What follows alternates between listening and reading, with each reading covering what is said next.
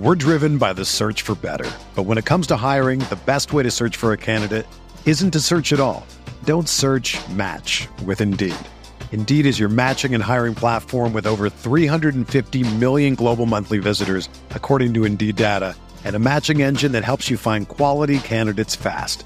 Ditch the busy work. Use Indeed for scheduling, screening, and messaging so you can connect with candidates faster.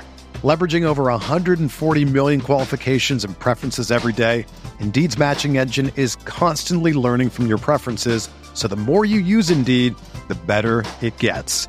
Join more than 3.5 million businesses worldwide that use Indeed to hire great talent fast. And listeners of this show will get a $75 sponsored job credit to get your jobs more visibility at Indeed.com slash BlueWire. Just go to Indeed.com slash BlueWire right now and support our show by saying that you heard about Indeed on this podcast. That's Indeed.com slash BlueWire. Terms and conditions apply. Need to hire? You need Indeed.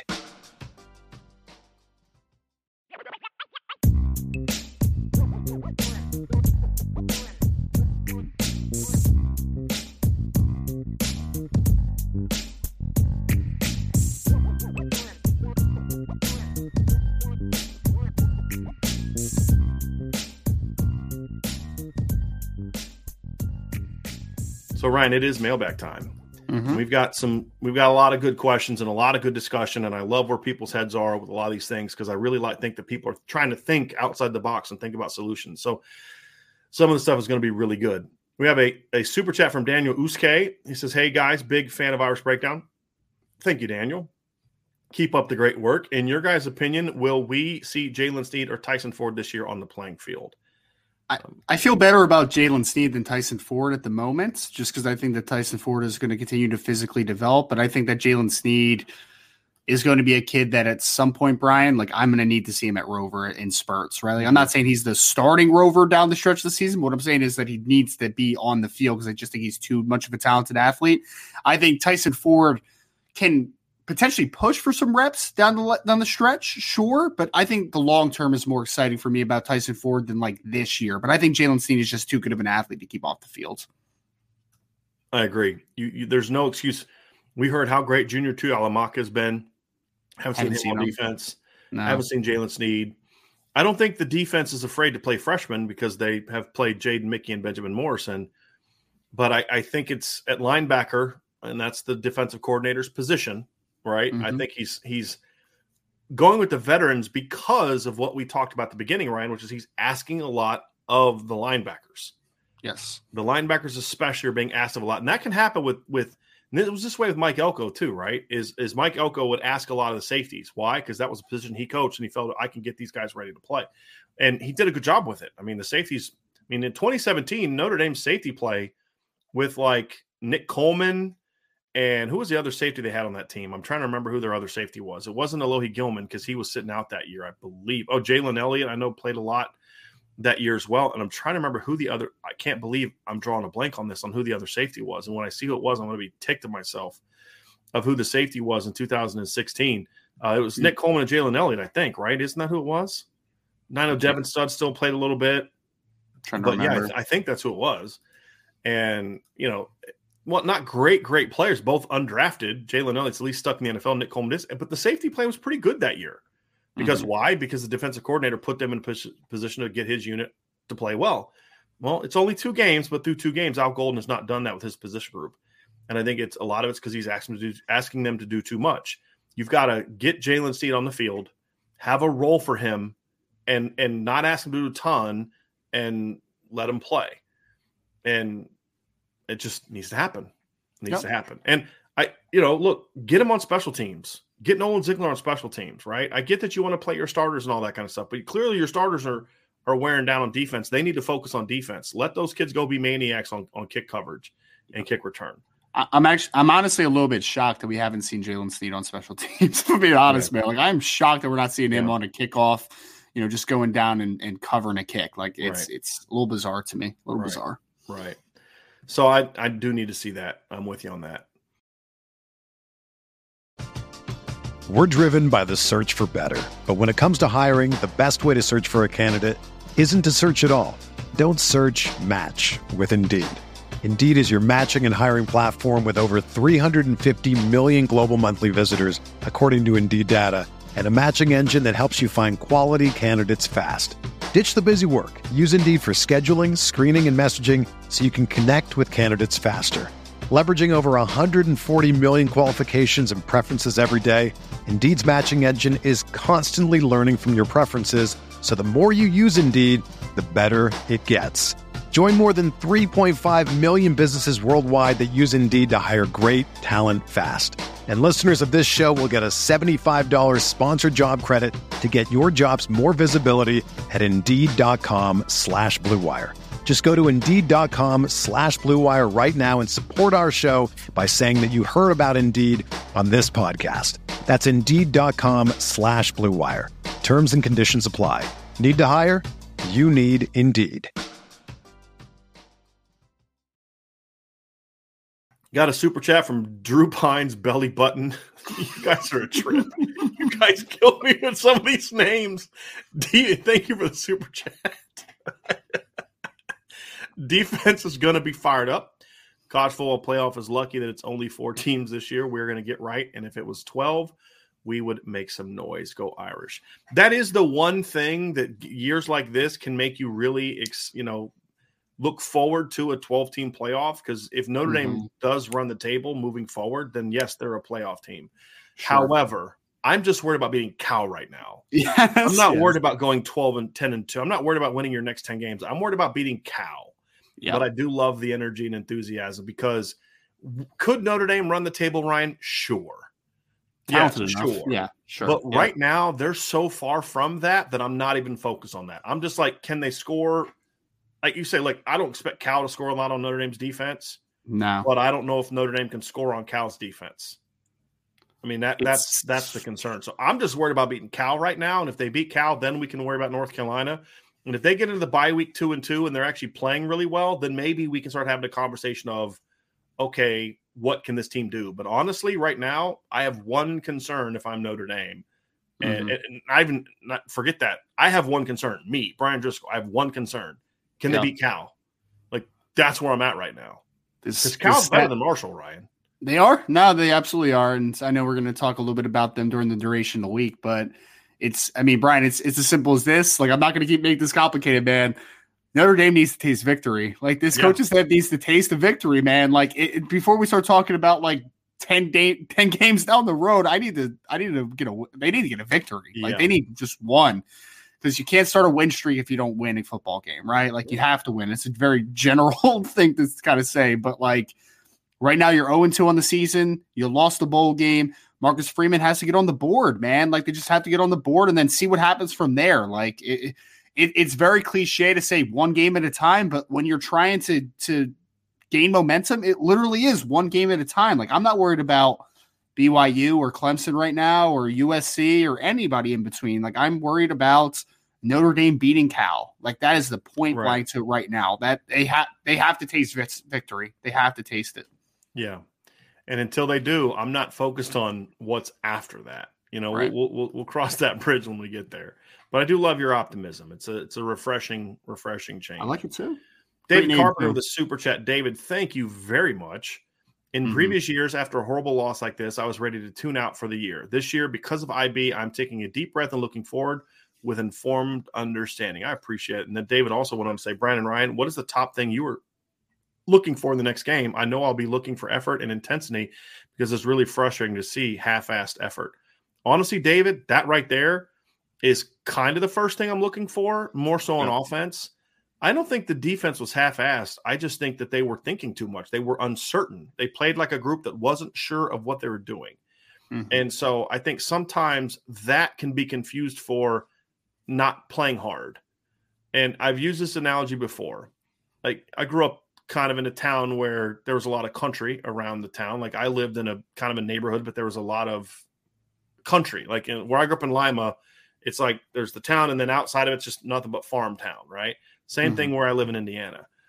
I would, you know, go back now. I drive out to my uncle's house. I, I go quickly. I drive with good speed because I, even though it's dark, I know where I'm going. I know where the I know where the sharp turns are and the weird country roads and all this kind of stuff. I know when the roads get narrow because I'm familiar with it. So I can drive fast. However, if you've never been there before and it's dark outside, you're not going to drive the same way I am. Does that mean your car's incapable of going above 35 miles an hour? Does it mean you're a passive person or a soft person? No, it's because you don't want to die because you're out on a road with no light and you don't know where you're going. You don't know when the turns are. You don't know if you're going to get to a, you know, because you'll get to these country roads where it's like it's literally you. You're just going for a long time, and all of a sudden it's just it, the road ends and you can go right left because if you keep going, you're going to go right to a cornfield. You know what I mean? And if you if you're just driving fast, you don't know where you're going, then it could get dangerous, right? Same concept. When you're uncertain, same thing. If if you know, like I have the lights on, lights off in my house, and I walk downstairs, it's dark, but I pretty much can walk down and know where I'm going because I'm I know the house. But if you're like at some place you've never been before and the lights go out, you're trying to walk around the dark. You're going to walk around uncertain with far less confidence than I am. That's how football is. If you don't know what you're doing or where you're supposed to go, you're not going to go there with the same certainty as you will if you know exactly what to do. And that can be confused for a lack of speed, a lack of effort, a lack of want to. And I don't think those things are lacking at Notre Dame. I think what's lacking is up here. Not that they're not smart enough, but that they're uncertain of what they're supposed to do. That's what I think is going on. I don't think it's a pride. It is a pride thing to a degree, but it's not a pride thing from like they're playing like they don't care. Mm-hmm. I don't mm-hmm. think that's the case. They're not playing well, David. So I think for me, what you're viewing as effort and playing with heart, I view as confidence in what they're doing. So it's gonna it's gonna look the same, David and and Ryan. I think you'll agree with me. Is if we see the linebackers flying around on Saturday, it mm-hmm. doesn't mean that they care all of a sudden, or they're they're not playing half-assed anymore because they weren't trying hard.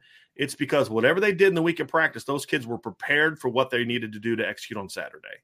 It's really as simple as that. Same thing with the wide receivers. I don't think Jayden Thomas doesn't care. I don't think Jayden Thomas is soft. I don't think Jayden Thomas has a lack of want to. I think Jayden Thomas played the way he played that ball because he's not real confident in himself right now. And that's not okay. That that's not okay. But you never heard me say Jayden Thomas doesn't give a crap. He's playing like he doesn't care. No, he's playing like a, he's playing poorly.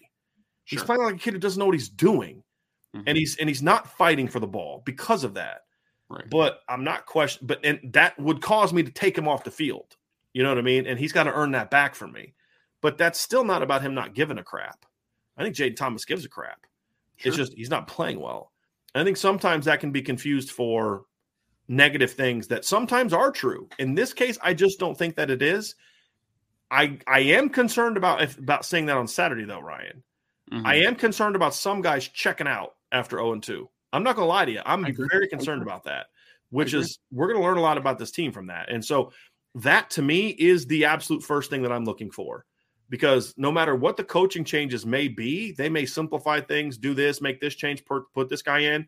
But if dudes are checking out and don't have that deep pride of, hey, we're going to freaking fix this, this, fix this, which is the first thing we talked about in today's show, then it's still going to be an ugly product. And I'm going to be honest with you, right? That's that's that the uncertainty of of how they're going to respond to 0 and 2.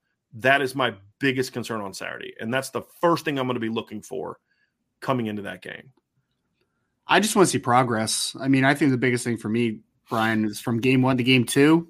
I didn't see progress, man. Like I didn't see them get better in certain areas, right? So whether that is maintaining and establishing a block, establishing and maintaining a block, whether that is finishing through the catch point as a wide receiver, whether that is reading your keys faster as a linebacker, whether it is getting off of blocks as a defensive lineman, whether it is, you know, being proactive and getting out of your pedal a little faster as a corner all those things are independent to their positions, David. But at the end of the day, I need to see them look like they are working at their craft and there's been an attention to detail. So I guess attention to detail is my biggest thing, right? Like I just need to see progress. I need to see more confidence. Those things need to happen because right now, I mean, to your point, Brian, it could be easy for some guys to check out. If we're being honest, mm-hmm. like it could be easy right now. It could be.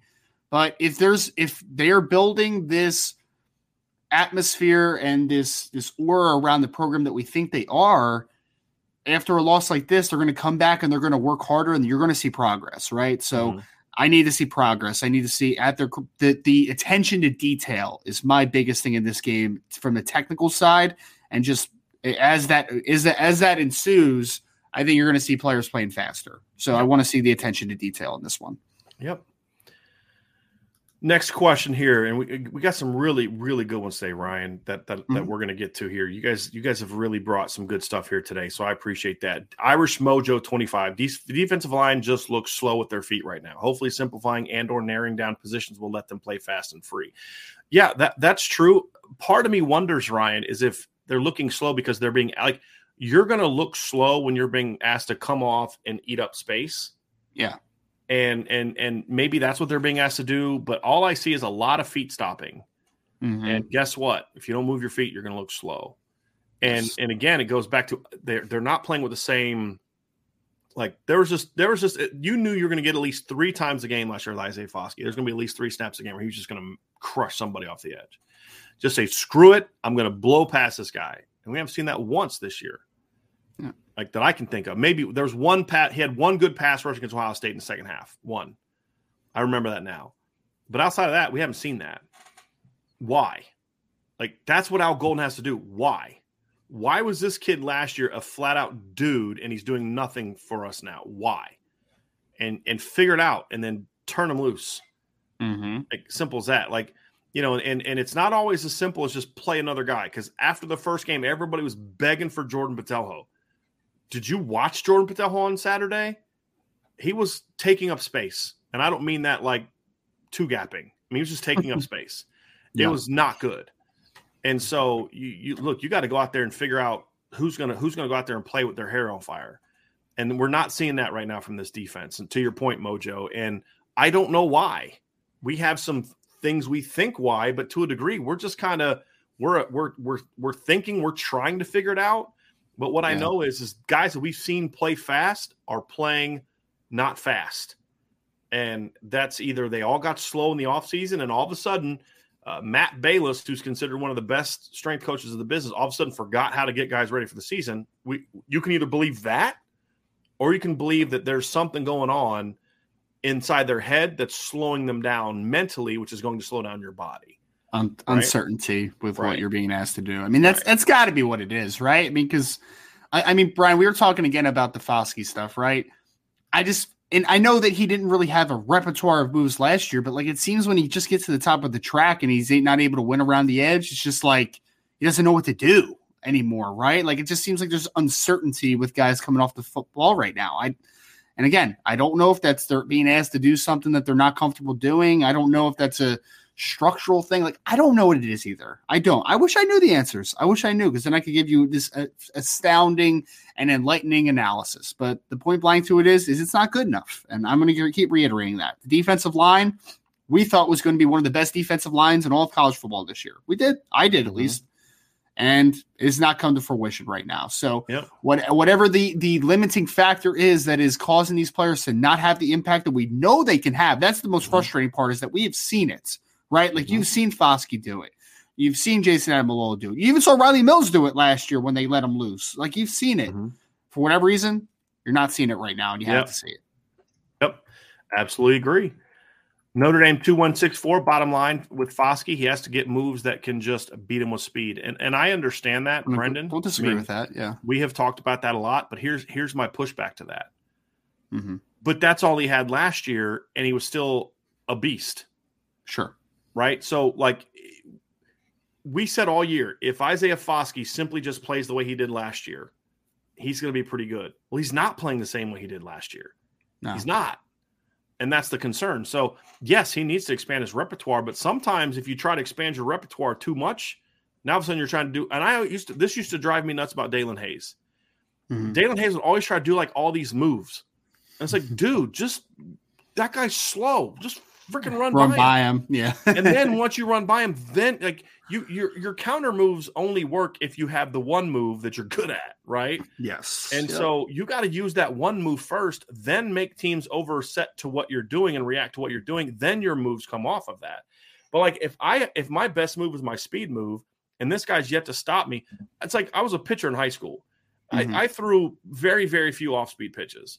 So well, why not? Because nobody hit my fastball. It's like, why am I throwing a bunch of curveballs and changeups of people who can't hit my fastball? When they if they start hitting my fastball, then I'll throw some other stuff, right? And it's the same thing here. Like, make the guy block your number one move first before you move on to the next thing. Yeah. And and so you know that's the thing is, is Notre Dame two one six four. I don't disagree with your sentiment at all, but he's not even using that one move right now. When have you seen Isaiah Foskey just fly off the edge and beat a guy?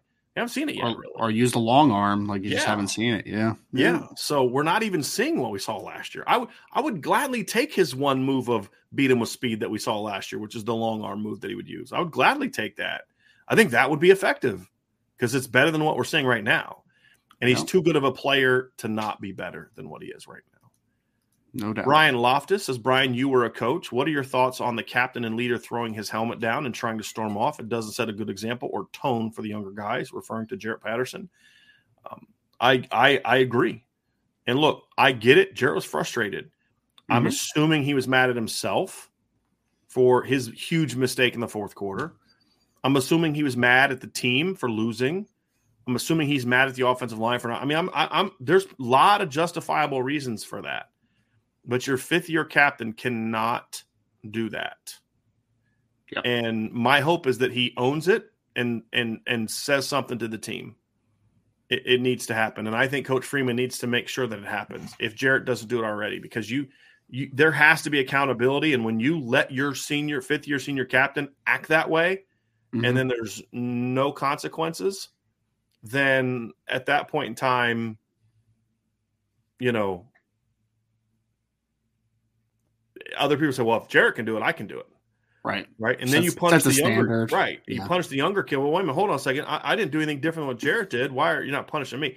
And I'm not punishment. Like we're grown ups, right? Like punishment yeah. isn't always oh sit them, don't plant. No, punishment. Sometimes the biggest punishment is make you make a kid humble himself in front of his entire team. I don't mean mm-hmm. humble, so I don't mean humiliate him. I mean sure. make him stand in front of the entire team, own what he did, and apologize to the team. Sometimes that's enough. You know what I mean? Especially for a kid who takes pride in being a leader, which we know Jarrett Patterson does. And so you don't make a mountain out of a molehill, but you also don't let it go without some level of public acknowledgement with the football team. I don't care if they say something to us. This isn't about us or the fans or whatever. This is about the team. It's got to be in the team, yeah. And then yeah. you better freaking come out against Cal and have your and, and play great. You don't act like that and then come out against Cal and not play well. But I also will say this. Yeah. I still don't think he should have played on Saturday. I, I, think it was a mistake. He was not quick on Saturday. He was not, he did not look like his normal self. They panicked and brought him back too soon, in my opinion. And I think that was a mistake. And this yeah. is why we said all week there's if you can't beat Jarrett Patterson, or if you can't beat Marshall without Jarrett Patterson, you got much bigger problems. And and to me, it was it was more important to get him healthy, and they did not do that and that the, the, was a mistake. The, the key for growth for Jarrett is next step is hey, after you have that moments of clarity with your team and you kind of move forward here, you got to learn how to harness that a little better, right? Like the, I, mm-hmm. lo- I love that he was pissed off, Brian. I love that he was yeah. pissed off because yeah. that tells me that he cares, right? That's perfect you got to use it in a different way, Jarrett. Like right. on the field, at in your leadership role, whatever it is, like you you can use that, right? Like you, and it's not an easy thing to say do sometimes. Like I I was a I was a little bit of a hothead when I played sports too. Like I got very over the top at times, right? Because I was a very competitive kid. But there were moments while as I got older where you start to figure out like, hey, it's okay to use this differently than just having an outburst, right? right. Just using my like just do it, you know, just having an outward kind of abrupt moment like that. So I, I think that Jarrett, I, again, I like that he's mad. I like that he's angry. Just needs to learn how to harness that a little differently, yep. and then we'll be all right. We'll be all right. Agree. Wayne Miller says, "Are players playing poorly because they're not adapting to the new coaching lessons?" Uh, I think that's part of it, Wayne. That's sure. part of it. I think it's yeah. part of it. I think it'd be it'd be naive to dismiss that entirely. I just think there's a little bit more to it than that, but it would definitely, it, it, Ryan. I think it would absolutely be naive to just assume, no, no, no, no, that's not it. That's not yeah. it at all. Because mm-hmm. you yeah. have a bunch of new coaches and guys at some of those spots. I mean, like, like what's the position? What's a position that we're like, ah, that unit's playing pretty well, right? It's corners, yeah. safeties. They're playing pretty well. Well, guess what?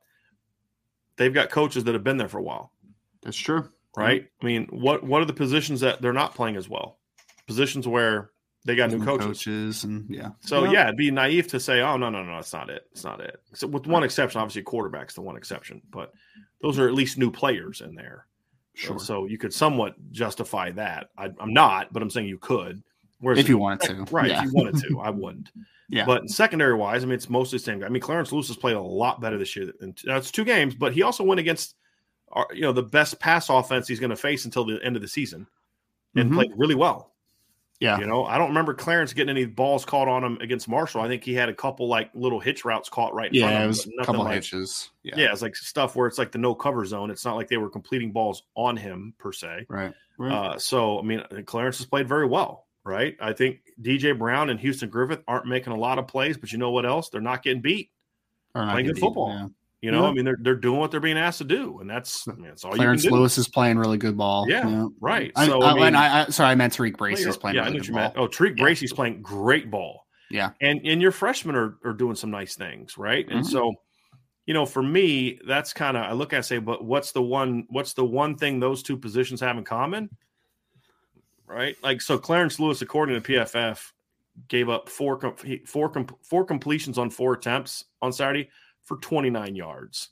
That's Right. basically completing a little three four yard route, and then he comes up and tackles the guy. Which is Mm-hmm. you're giving that. It's called a no cover zone. You're just you're giving that and then rally to the ball and catch it. Uh, you'll do that sometimes, and that's that's all that that was. So yeah, four catches for 29 yards, and and the longest he gave up was 11 yards according to PFF, which means the other three catches went for a grand total of 18 yards. So, you know, Ryan,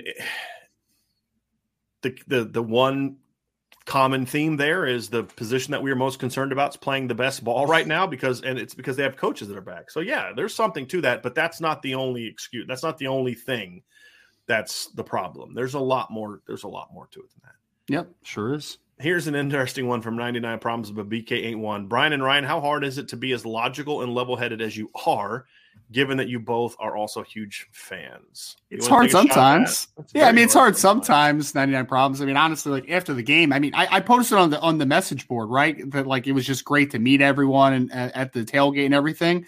And then I told them that you can get back to your negativity because I'd be lying if after the game I wasn't like, wow, man, I just saw that. Like that was crazy, right? I think mm-hmm. the biggest thing is that you have to know when to kind of move on, right? Like that's the biggest thing for me is that like what is dwelling on Marshall going to do for me now? Is it going to do anything for me? Absolutely not. It's and it's not going to do anything for the team either, right? Like them kind of just looking at all the mistakes they made. They know what the mistakes they made. They were in the film room probably the next morning watching all the mistakes that they that they that they had on that on that Saturday game, right? So I think the biggest thing for me is that like it's okay to be upset. It's okay to be disappointed. Like those things are fine. It's just at some point you got to move on, right? And then like it, my biggest thing is like I don't wake up any morning thinking like, oh man, today's going to be a bad day, right? Like I mm-hmm. don't do that. It's like what can I do right now to make today the best possible day that I can have, or tomorrow the best possible day? And I think that that's for the team right now has to be the emphasis. Like Coach Golden, Coach Freeman, whoever has to look at this team and be like, all right, where do we go from now? Right? Like, what are our goals moving forward and how do we get there? So I think it's just the level headedness just comes from knowing that I've been a fan my entire life.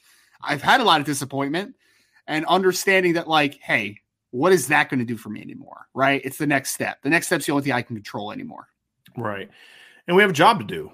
And that's the other thing. Like, trust me, I, I don't, I don't, I hate doing shows after they lose. I hate writing articles after they lose. I just want to go home and be pissed off for a couple hours. I got a job to do, you know, and, and, uh, yeah, that's what it is too. And I think it's over time.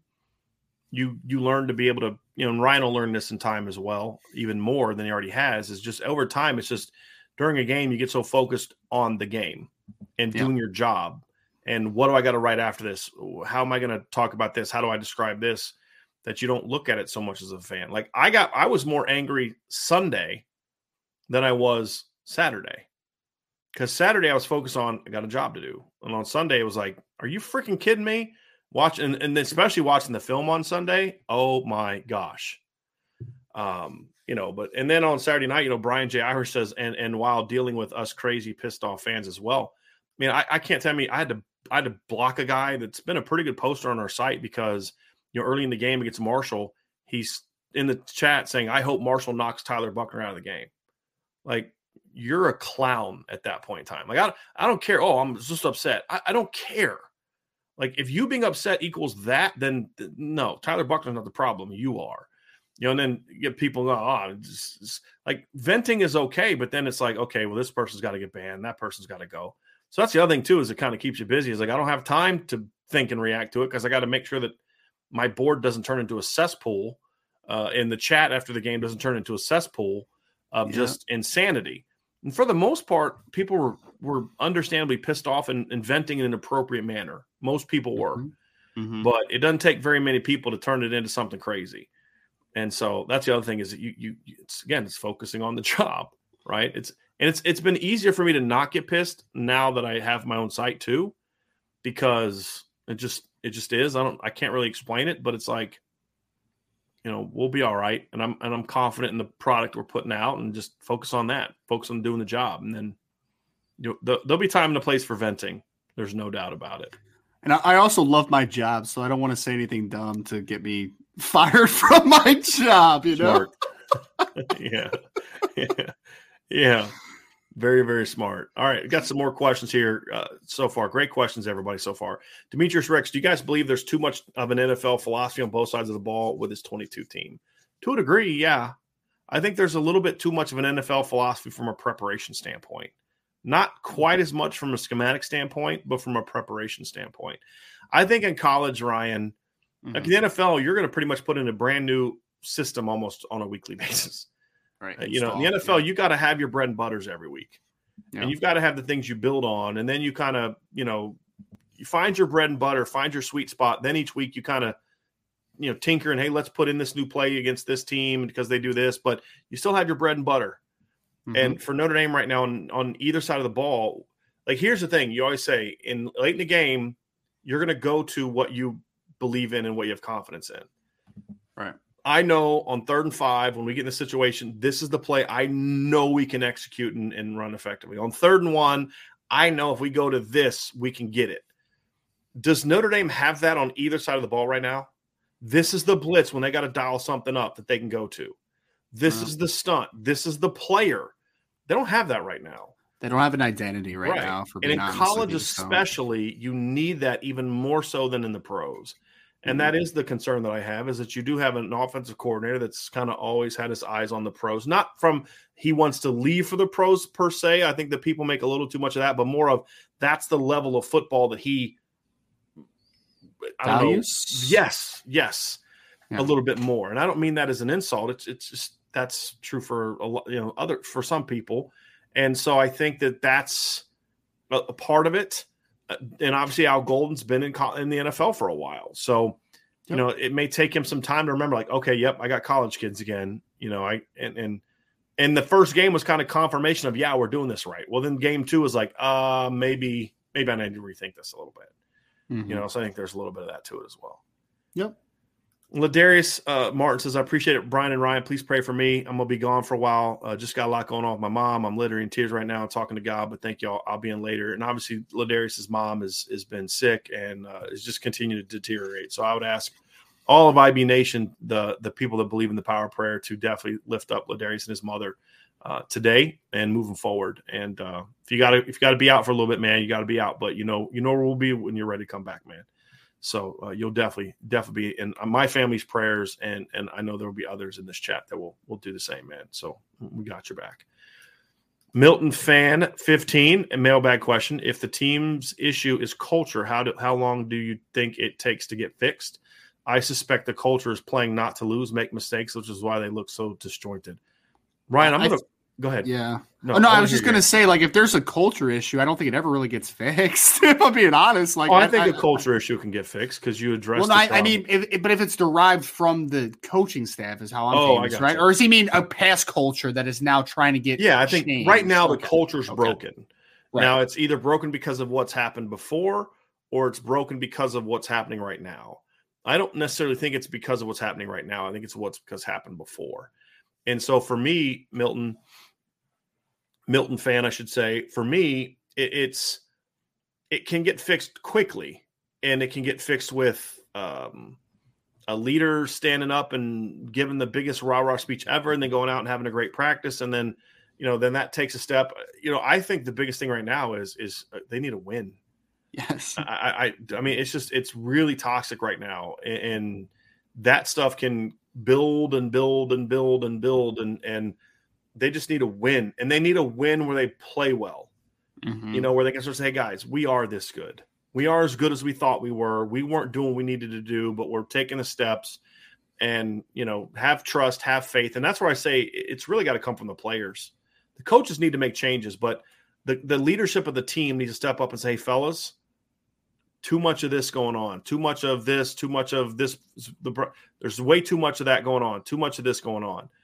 We're going to go out there today. We're gonna we're gonna we're gonna do what we need to do. We're gonna do this. We're gonna do that. We're gonna be together. We're gonna trust the coaches. They're gonna trust us, et cetera, et cetera, et cetera. And anyone that's not about that, then take a hike. I mean, mm-hmm. that's really what needs to happen from a leadership standpoint. That's what captains are for. And hey, no more blaming coaches, whatever. We, as we've always been, this is what past teams have talked about. They said, I don't care what the coaches do or say. We're we're in charge of this thing. And that's why they were able to overachieve beyond what their coaching provided. This team's not doing that. It's partly coaching, but I need to see the leaders step up and do this. And that's what I'm saying. Like, you can't have Jarrett Patterson forget the helmet thing after the game you can't have your team captain jumping uh, fault jumping on a third and three when you got a chance to put the game away. Yep. Right. You can't have your your captain defensive end just not being a factor and then getting a big face mask penalty. You know that that that helps them move a drive. You you you can't have your your star cornerback getting beat inside setting up a goal line touchdown play. I mean, there was so much of that where it was your veterans that were giving up the plays. It's not Harry Hiestand's fault that Jarrett Patterson jumped off sides. It's not Al Washington's fault that uh, that that Isaiah Foskey ripped the face mask. You know, on and on and on. Now, are there things the coaches need to do better? Yeah, but you got to handle your business first, and and that's something past teams had that leadership. We're going to find out if this team has that leadership because it's going to be about guys. I don't care what the coach calls. Are you better than the man across me or not? Then go whip him. Simple mm-hmm. as that. Go whip him. And this team doesn't have that right now. They didn't have it on Saturday and they need to get that back. And so to me, that's a cultural thing that that can that can be fixed quickly because you have that heart to heart of hey, you're we're either you're either in with us on this or you're out. And if you're out, then go turn in your jersey and go go jump in the portal and go do what you need to do. But if you're going to be here, you're going to be bought in. Yeah. And anybody that's not bought in, leave. Right. That's what, and that that can't happen from Marcus Freeman. That can't happen from the coach. That's got to happen from Jarrett Patterson mm-hmm. and Avery Davis and Isaiah Foskey and uh, JD Bertrand and the, all the cap all the captains of this football team and all the leaders of this football team because not every leader is a captain. That's what's got to happen, and that more than anything is going to change the culture. Mm-hmm. More than mm-hmm. anything. Milton fan 15, Brian, it looks like corners have tough time getting off blocks, which is why I think Marshall kept going to the flat. No, there were times when that was true, but that was just one of the few problem problems that they had. Uh, there were times they were just getting out leveraged where it had nothing to do with the corners. Uh, there were times safeties couldn't enough blocks. So, so perimeter block destruction is definitely a problem. We talked about yes. that earlier. But a lot of the times it was just them out leveraging a flat defender or a trail defender. You know, they'd go in motion and just send a guy on, or they would like. So there was a play early where they got a big gain on just a guy went in motion and just ran a quick slide route, and Notre Dame got caught. Uh, Tariq Bracy was coming from across the field. Xavier Watts got sucked inside, then went back out and just the easy little completion, and the guy just runs up sideline for first down. That's not on block destruction. That's on communication, and and just they knew they could out leverage you there. The third and nine completion at the end on the the, the go ahead drive in the fourth quarter was not about block destruction. It was about your linebacker and safety not knowing who's picking up the flat defender, who, who the flat receiver, and the guy mm-hmm. came from across the field. It was similar situation, so it was about communication and just assignment correctness. And those two things went hand in hand on Saturday. So, yes, the block destruction was a bit of an issue on the perimeter runs and the perimeter screens, no doubt. Yeah. Uh, but it was a, it was a corner and safety. The other issue is is is much more concerning to me mm-hmm. than mm-hmm. the block destruction one. To be honest with you, block destruction something on every level that needs to get better though. Every single level. Yeah. Yep. Irish blooded asked a question. Honest question. We hear a lot when teams uh, are like this. They refer to going back to basics. Do you think there's a fear in doing that that the next opponent is expecting it and makes it even harder? I, I think the fear is not. It's not a fear. I think a lot of coaches are unwilling to in mm-hmm. college to understand that it's okay to be complex in college, but it's still the the best coaches are the ones that teach your kids how to play the game the right way. Yep. Right. And you know that's something I always respected about Sark, and why I think he did so well at Alabama, and why I think Bill O'Brien has not done as well at Alabama because Sark understands scheme. But if you go back and study Alabama's offense in 2020, they don't do a lot of stuff. They really don't. They, they, they don't have a real complex offense. Their complexity comes from okay, where's Devontae on this play? Mm-hmm. I don't know, but they don't have a real expansive route tree. They do what they do and they coach the heck out of it. That's the thing.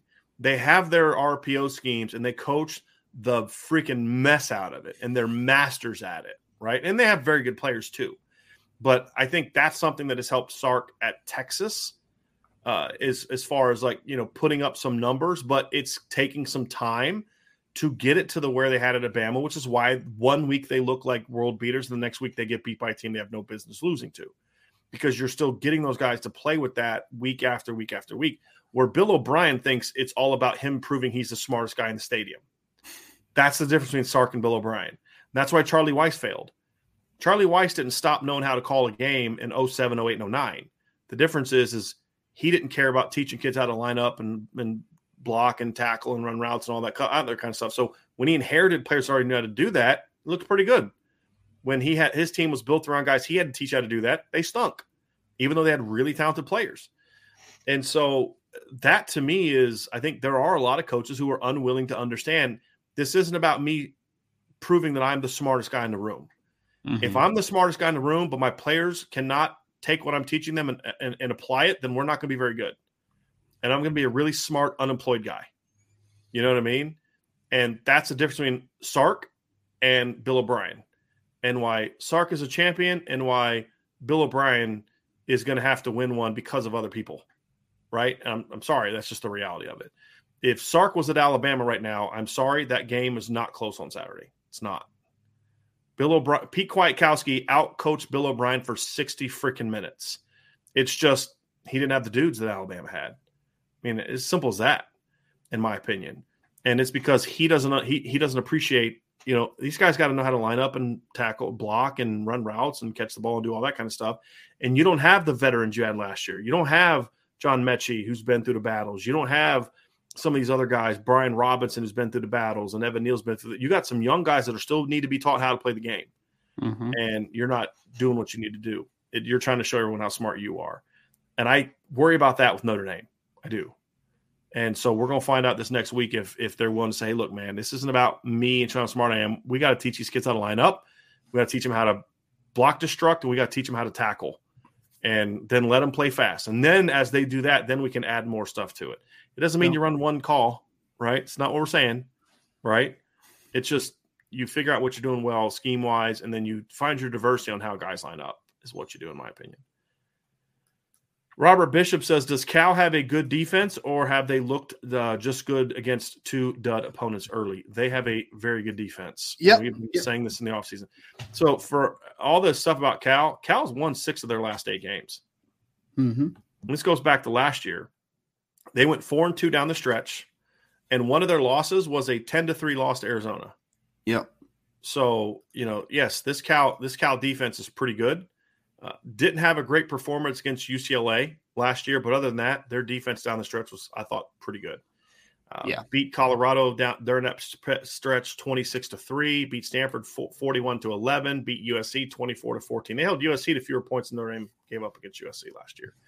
Uh, lost another game 22 to 17, lost another games 21 to 6, lost a game 24 to 17. Their defense is legit, in my opinion. Yeah. Now, it's legit schematically. It's got some talent, but this is not like they don't have a bunch of Foskeys and Cam no. Martin. They've got some good players that are coached really well and they play hard and they know what they're doing. It's not a super complex defense, Ryan. No, it's not. It's a three. It's a three they all four, know what they're just, doing yeah. and they Yep. fly to the ball. They play with great leverage.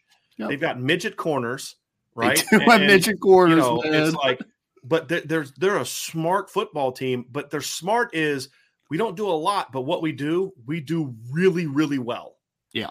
and that allows them to be effective. No, and it, it, and it's something, Robert. Where uh, so I had I broke down a little bit of their film from this from this week from the last couple weeks actually, and the offensive players breakdown came out earlier on IrishBreakdown.com, and I just submitted the other one for Brian here. So you'll you'll get kind of the defensive breakdown. I'll, I'll leave it at this for the sake of time.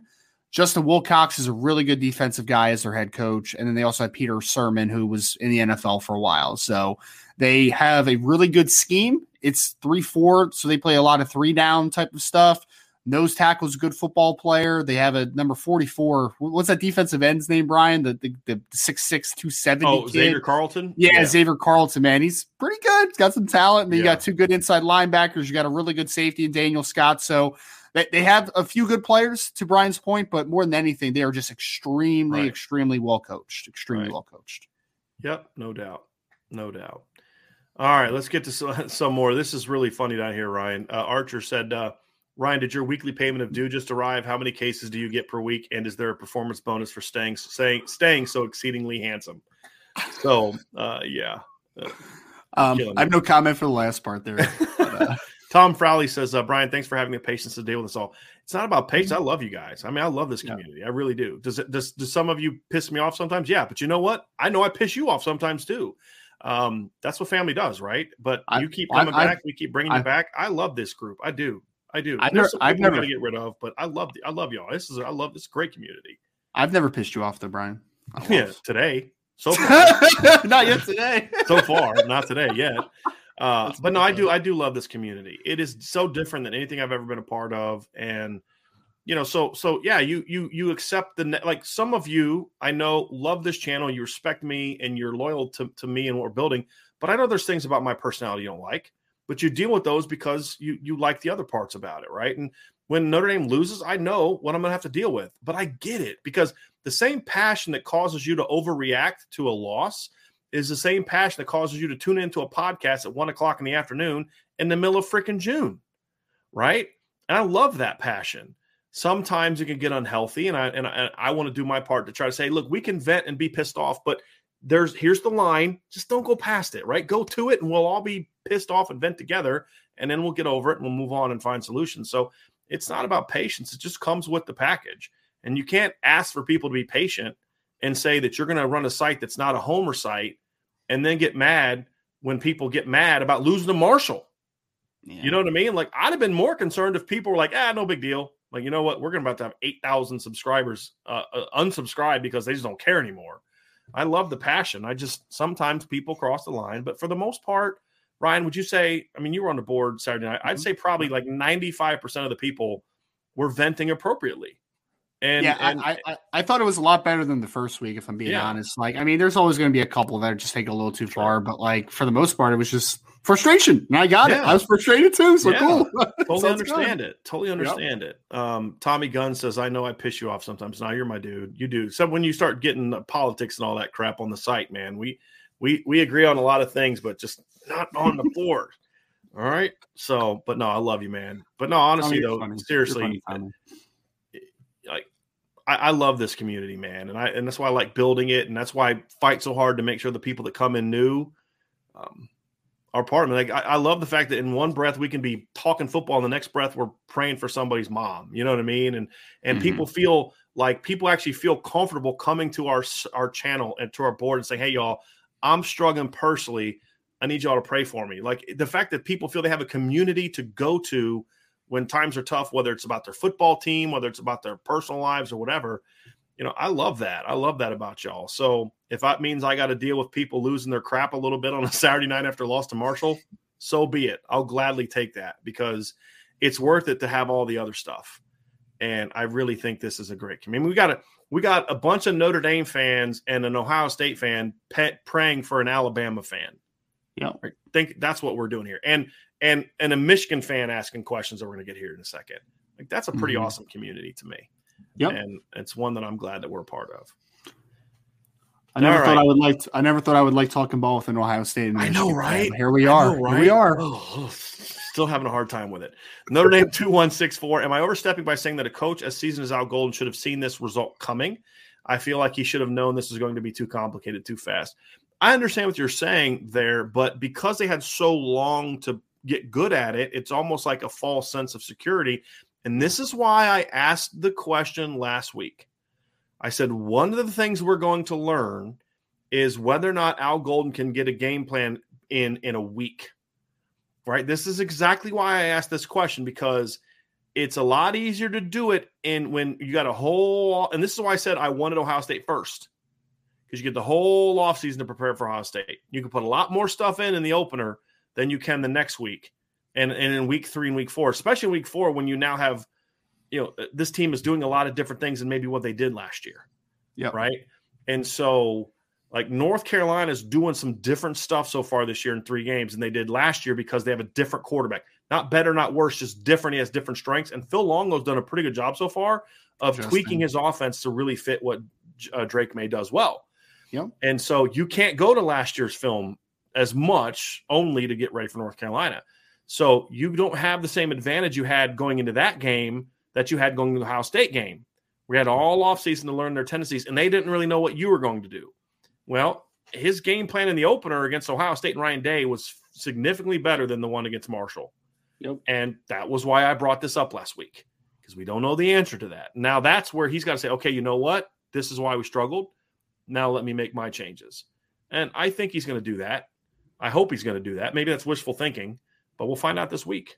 Because if you if you struggle against this offense, that's that's a there's some problems. There's some problems there. Yeah.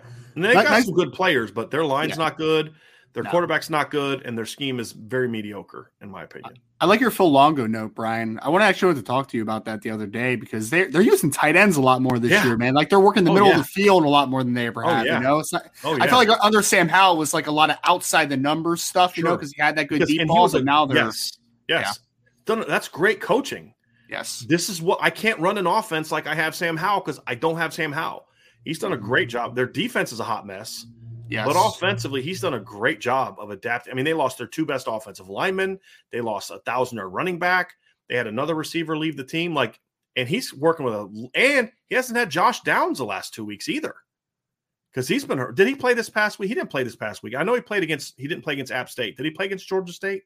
This past weekend? I'm not 100% sure about that actually. Yeah, sure. but he's been banged up. I'm actually going to look that up now. He's been banged yeah. up. So not only are you are you doing all that, but you don't you haven't even had your best your best receiver the last couple weeks. So, yeah, Josh think, Downs only played in the opener.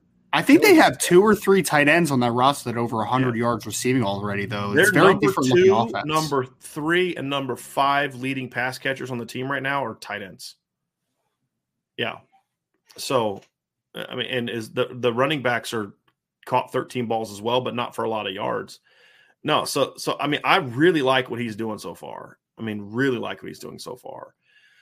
So I mean, that's that's good coaching, right? Build to the town of your players, and and that's what great coaches do. I have my philosophy, but I always have to be willing in the college level to tweak my philosophy to the strengths of my specific players, especially my quarterback. And I don't think Notre Dame has done that offensively this year.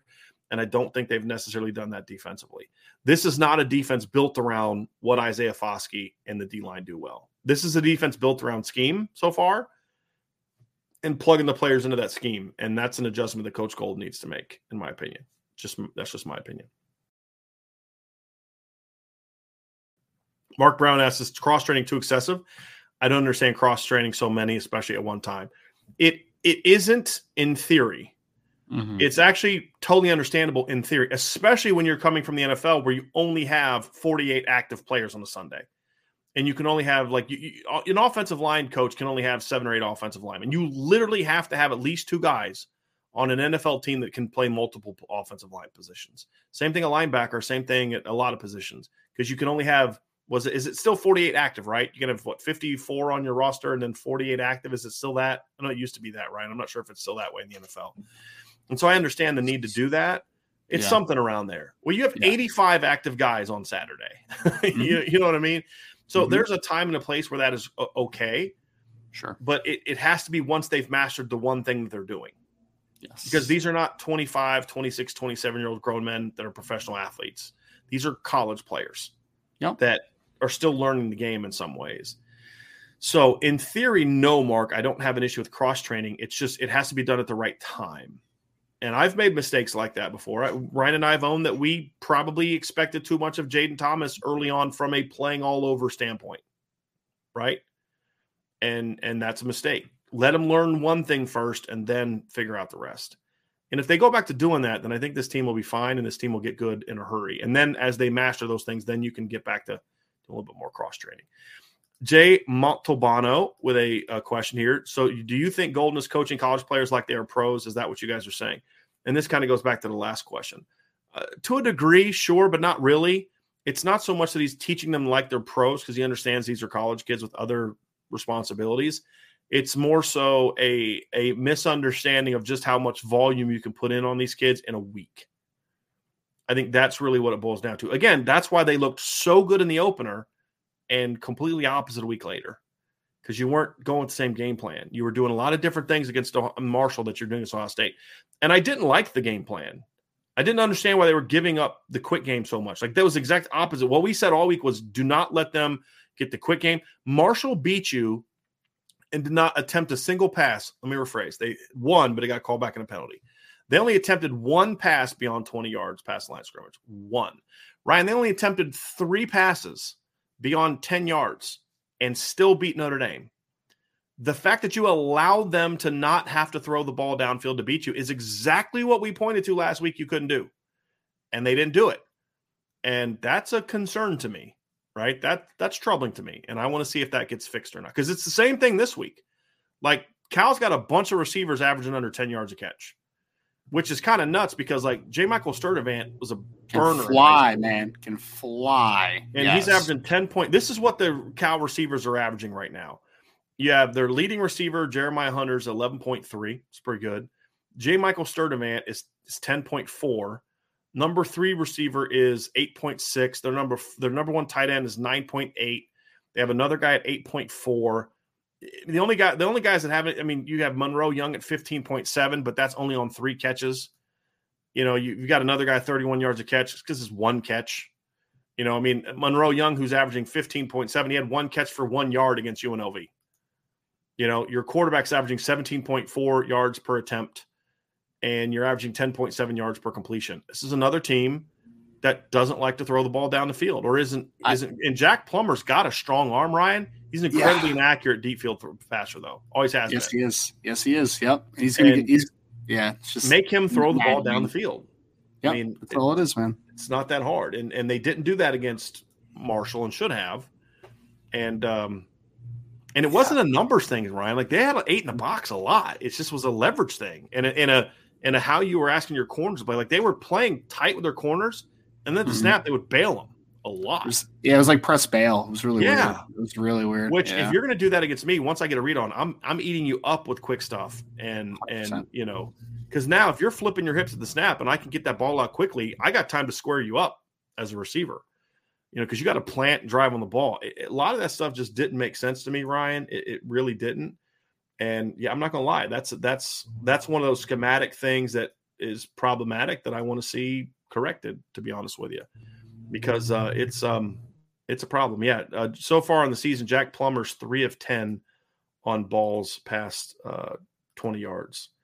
And last year at Purdue, let me find it here real quick. I'm going to see what his numbers were at Purdue because they they weren't much better, even with David Bell.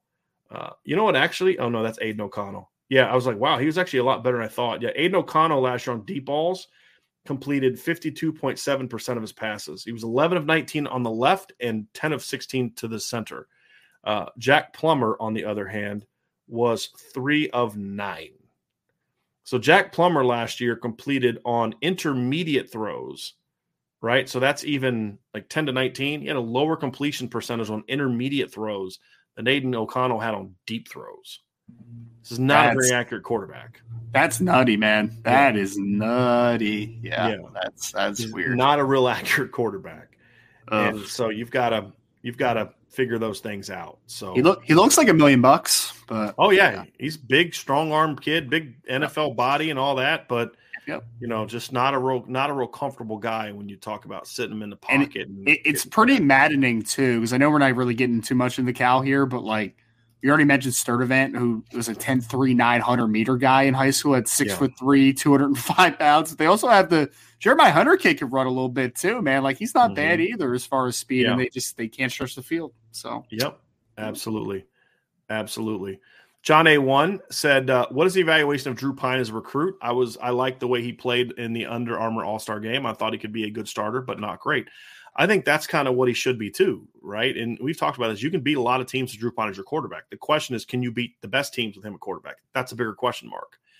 There's you can if if if anyone tries to blame Notre Dame tries to if they lose to Cal and they try to blame it on, we're gonna have Tyler Buchner. I'm gonna lose it. It's freaking Cal. It's Cal you know, and, and, if you didn't recruit good enough quarterbacks that your backup can't beat Cal, then then the quarterbacks are not the problem. You're the problem.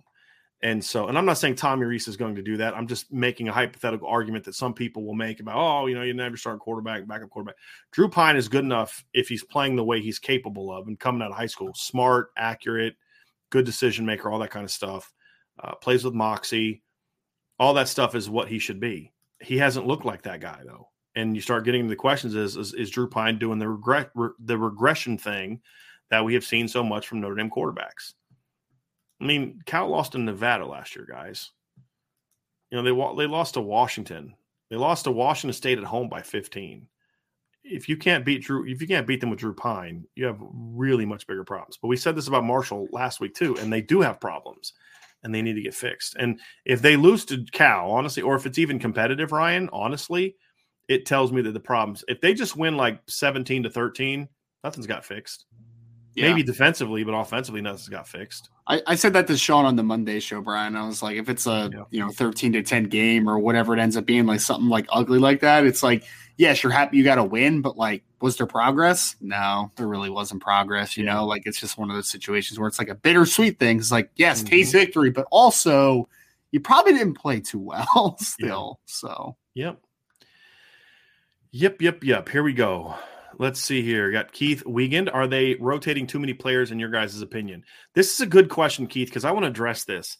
I do mm-hmm. not think they're rotating too many players. I think they're rotating too many players at once. On cat on Marshall's first touchdown drive, there was a point where they were at least at least six, and I kept trying to get a count, and it and you know guys were coming in and out, but there was at least one snap where I'm pretty confident there was at least seven non-starters in the lineup. Now, I had no problem with any of those guys playing, but you yeah. and, and, and I and I complained about this last year because they would do this against Florida State. They just go like mass substitution on the front seven and the D line. I'm like, you can't do that. You should always have at least two starters in the game, unless you literally have a co-starter to position, right? Mm-hmm. Like that. That's a little different story. But you don't have that right now, and no. so there were times they were like, you had backup linebackers, three backup D linemen, and two backup DBs in the game and and when they did that, like you didn't have there was one player where they didn't have Foskey, Cam Hart, or Brandon Joseph on the field. And I'm like, eh, no, can't.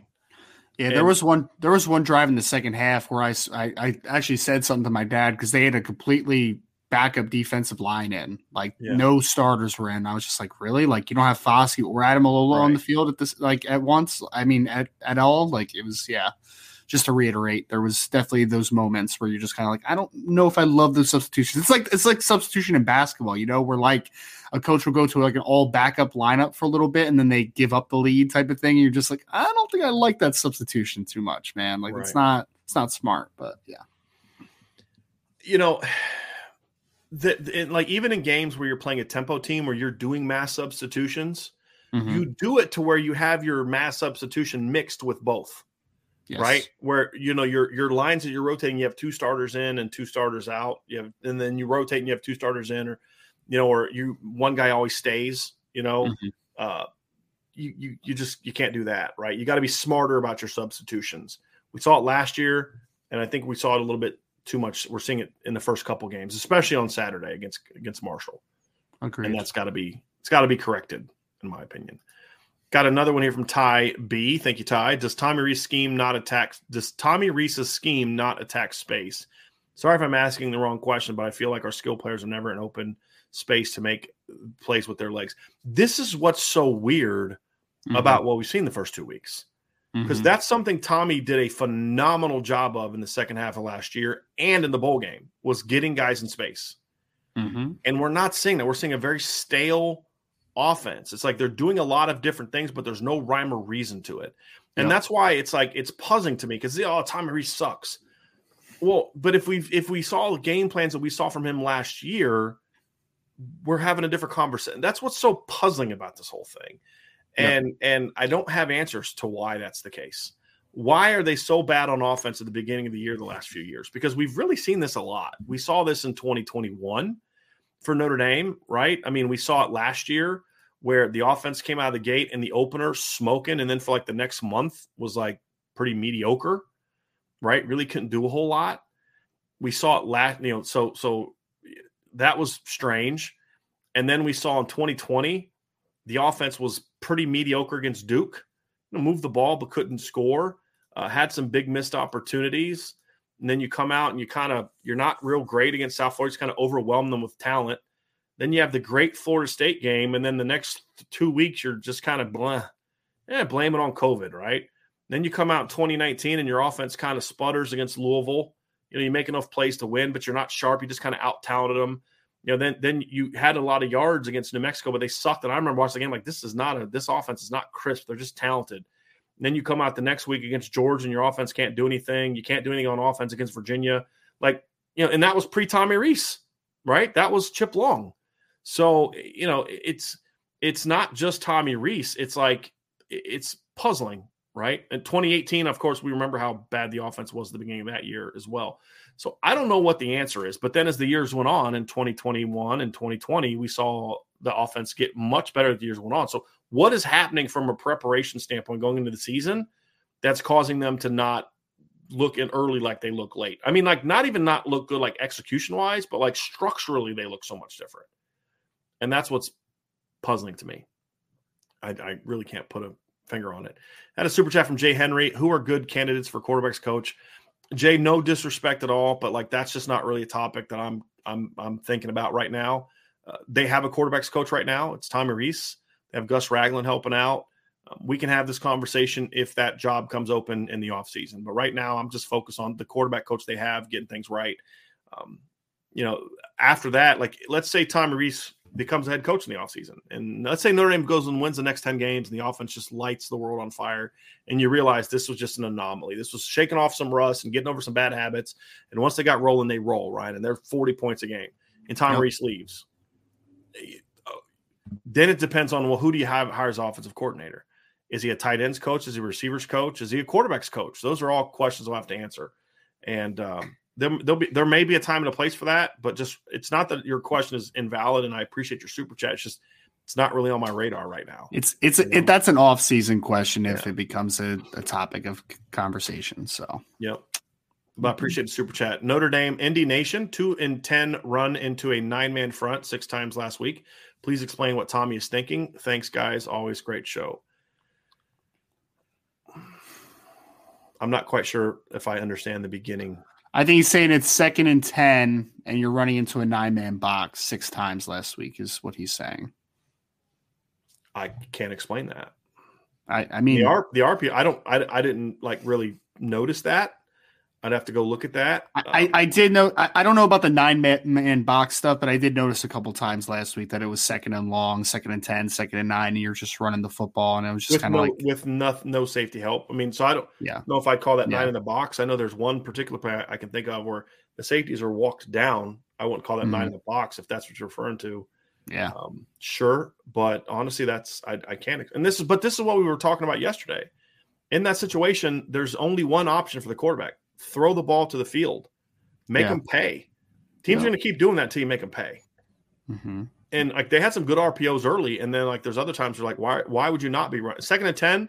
Is if you're not running an RPO on second and ten, then there's just something. It, what it is, it means it's because you're throwing the ball. That's the only time where it's not okay to run an RPO on second and ten, in my opinion, is if you've got a pass play called. That's it. Uh, It it's it was confusing. They, they had no answer to the RPO, just the, the the bubble that they were running off of it. Man, I felt like every time they ran a bubble, they got five plus yards. Like they just had no answer Yep. to it. But yeah, Yep. went away from it for some reason. Yeah, there we go.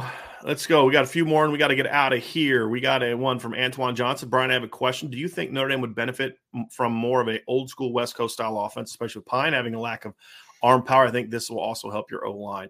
You know, Antoine, we were asked this question yesterday. It, it is a good question. And I actually think that already sort of exists in what they do. We've seen this in the past. They're not utilizing it now. But like last year when Jack Coan really got rolling, I mean, Jack Coan completed over 70% of his passes in the last six or seven games of the year. And it was because there was a lot of quick stuff. I mean, you'd have movement and then running slides out, you know, like they do all these jet motions. Well, one thing you should do off that is is easy throws off of that, not just bubbles, but I have a guy go in motion and then just run him on a slide, just a little slant slide kind of concept, you know, that other teams are running on you. Um, you know, things like that. That's the West Coast principle, you know, catch, read, throw there's stuff that stuff is built into the offense. And I think the ex, the explanation I gave yesterday, Ryan, I think this was actually when you had stepped out.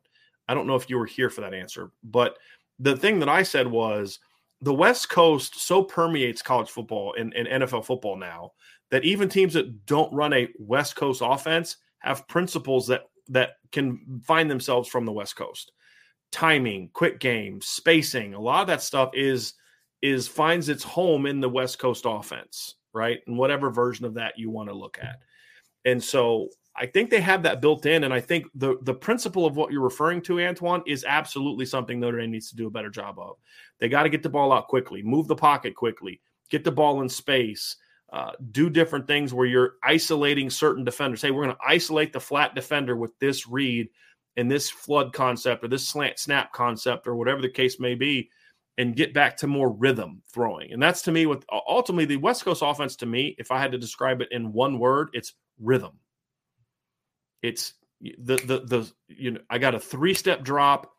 You know, my route's at three steps. I'm hitting my drop.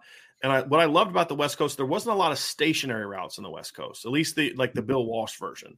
There were mm-hmm. some. They'd have they'd they'd run curl flat, but there's not a lot of stationary routes in the West Coast. I that is something I definitely like to see. Like Steve Sarkisian's offense was like that. There's not a lot of I wouldn't call him a West Coast guy per se, but he's a BYU guy. He's a LaVell Edwards guy. So he's not a West Coast guy in that, you know, he's running the modern version of the offense he ran under Coach Edwards, right? But what mm-hmm. I'll say is, but but the soul of of the West Coast is present in what he does, which yeah. is why you don't see a lot of stationers. And he's even said this. There's a video where he says, he goes, I'm as fast, I'm faster than Julio Jones when he's not running. That's his, that's, that's what he says. Meaning, sure. like, if he runs around and stops, I'm now faster yeah. than him if I'm running. Right. And the, the, the, the thought behind it is it's kind of like the Usain Bolt thing I said the other day is why would you not have him moving yeah. And so, you know, there needs to be stationary routes, and I'm all for some stationary routes, but then to not have them know what to do if it's not open. But Sark has very few routes where they just stop. I mean, and his philosophy is like guys are going to be on the move. That's the only way you get open is if you're on the move. That's the soul of the West Coast offense. Mm-hmm. Is everything's moving. It's I'm always on the move. Slants, snaps, outs, posts, corners, all that stuff. It's all movement you know, and, and even your triangle stuff that they would run back in the day in the West Coast. It was all the ball was there when you stopped. So even the stop routes were it, the rhythm was there. So yeah, you may run a curl and you're going to run some kind of triangle. So you'll have like a curl here, a flat there, and then your number two guys running like a like a little sit route over the middle. We see that all the time now. That finds its heart and soul in the West Coast. But even then, on those stop routes, the ball's out. The guy hits his he's turning around, the ball's hitting him in the chest because it's rhythm and they need to develop a rhythm, Antoine. And so I and then combine that Ryan with what we talk about. There's more movement on your routes. Stop standing around so much on your routes. Those are all West Coast at their heart and soul are West Coast principles that Notre Dame has. They're just not using as much. It's not so much that the play that the offense is flawed. It's what they're emphasizing is not what they should be emphasizing with this group of players. yes. Nah, it's it's very well said. And to Antoine's points, that function of a West Coast, what you're talking about, the rhythm stuff, three step, get the ball loud, create space, that would be right in Drew Pyne's breadbasket, right? right? Like we talked a lot about it. He need, he's a player that you need to get in rhythm early, right? Quick throws, get the ball out, timing, those types of things would be great for Drew Pyne. So, Antoine, I think you're onto something with like the principal aspect of it, right? Like I don't think Tyrese needs to completely change his offense, uh, like you know, fundamentally, but to add in those emphasis. wrinkles, I agree completely. Yes, yeah, the emphasis changing on the emphasis, right? Yep, hundred percent. Yep. At, yep, I agree. I agree. Well, y'all, that's going to do it for today's show. Uh, great, great questions. There's a lot more I would love to get to. C Mac had a really good question about Tyler Buchner. We had some other really good questions in there that we're just not be able to get to. We gotta, we gotta get out of here. We got some things we got to get to. So this was a fun show. I really appreciate y'all being with us today. Uh, love the great questions. Love the great interaction in the chat obviously, as always, hit that like button, hit that subscribe button, hit that notification bell, share this podcast. If you're listening via podcast, please check out our CFB Nation channel. All right, listen to those shows. Help us to grow those. Help us to really get those going.